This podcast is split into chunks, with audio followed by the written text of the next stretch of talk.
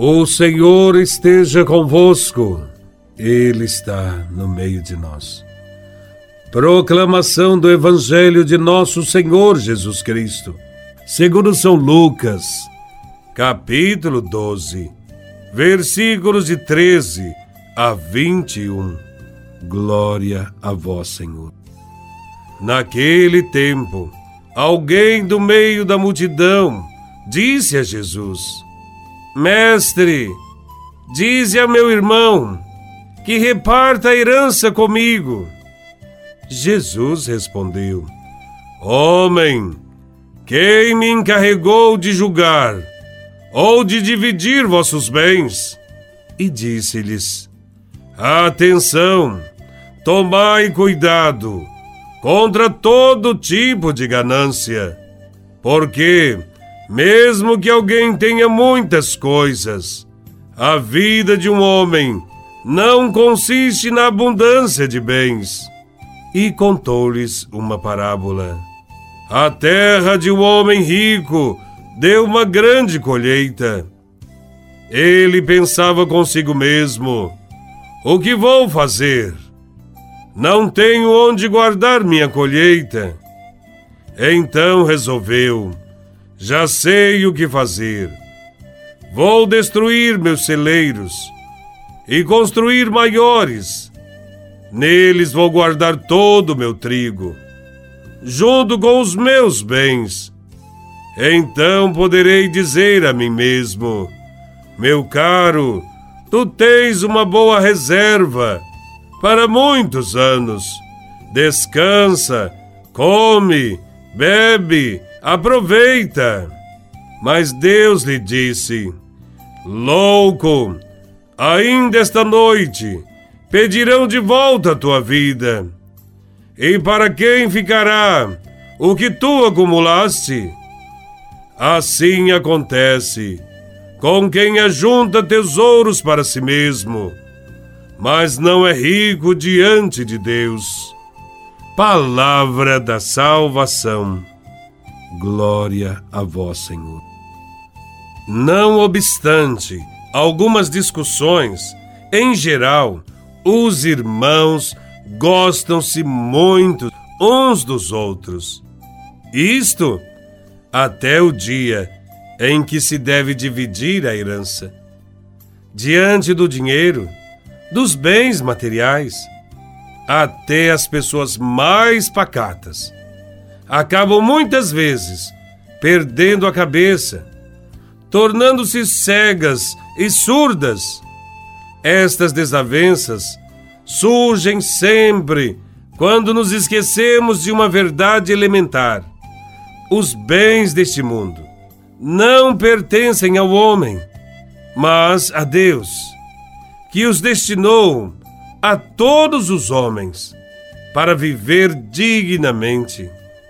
O Evangelho inicia com um pedido de alguém do meio da multidão que diz: Mestre, dize ao meu irmão que reparta a herança comigo.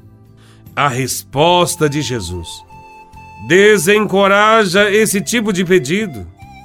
Disse Jesus: Homem, quem me encarregou de julgar ou dividir os bens entre vocês? A resposta é evidente: ninguém. Contudo, Jesus acrescentou uma advertência e contou uma parábola inquietadora. Disse Jesus de Nazaré: Tenha cuidado com todo tipo de ganância. Por trás da não partilha esconde-se a ganância, o acúmulo e a consequente perda do sentido da vida que ela gera. O agricultor não é sensato porque produziu muitos bens, porque trabalhou muito, porque se esforçou. Ele é insensato porque acumulou exclusivamente para si. A parábola é um alerta. Acumular é loucura. Não garante a vida de ninguém a parábola afirma que o homem já era rico antes de obter uma grande colheita. Certamente era dono de grandes propriedades. Ele não pensa na vida dos trabalhadores. Ao contrário, pensa em derrubar os celeiros e construir outros maiores para si. Ele pensa em acumular para ter mais vida, pois diz: Terei uma reserva por muitos anos, vou descansar, comer, beber e me divertir. Na sua mente não há lugar mais para ninguém, nem para Deus. Para Jesus, o homem da parábola é um louco, pois com sua riqueza pretende se tornar absoluto. Pensou ter garantido a vida, mas a vida é um dom de Deus. E Deus não se deixa comprar por dinheiro. Disse Jesus: Louco, nesta mesma noite você vai ter que devolver a sua vida. Deus quer vida digna para todos. O bem-estar para alguns, enquanto muitos vivem miseravelmente ou morrem de fome, é uma injustiça. Esse tipo de bem-estar não é dom de Deus e nem pode ser chamado de vida. O certo é que tudo vem de Deus e tudo se destina a todos. A vida é para ser partilhada. A vida de um homem não depende das suas riquezas. É preciso uma independência em relação aos bens deste mundo. Do contrário, se torna escravo de seus bens. O julgamento de Deus é severo. Quem vive para acumular bens materiais é um insensato. São incompatíveis com o Evangelho. A cobiça, a ganância insaciável, os sentimentos e os pensamentos egoístas. Que esse Evangelho nos ensine a ver a vida com outros olhos. É rico diante de Deus aquele que sente compaixão do irmão porque a única maneira de possuirmos um dom que pertence a Deus é oferecê-lo a quem precisa dele.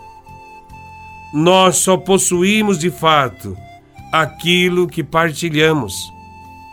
Diante de Deus, Ele nos fará apenas uma pergunta: Você amou os seus irmãos? Só isso que Deus nos ajude a amar a Deus e aos irmãos, principalmente aqueles que mais precisam. Louvado seja nosso Senhor Jesus Cristo, para sempre seja louvado.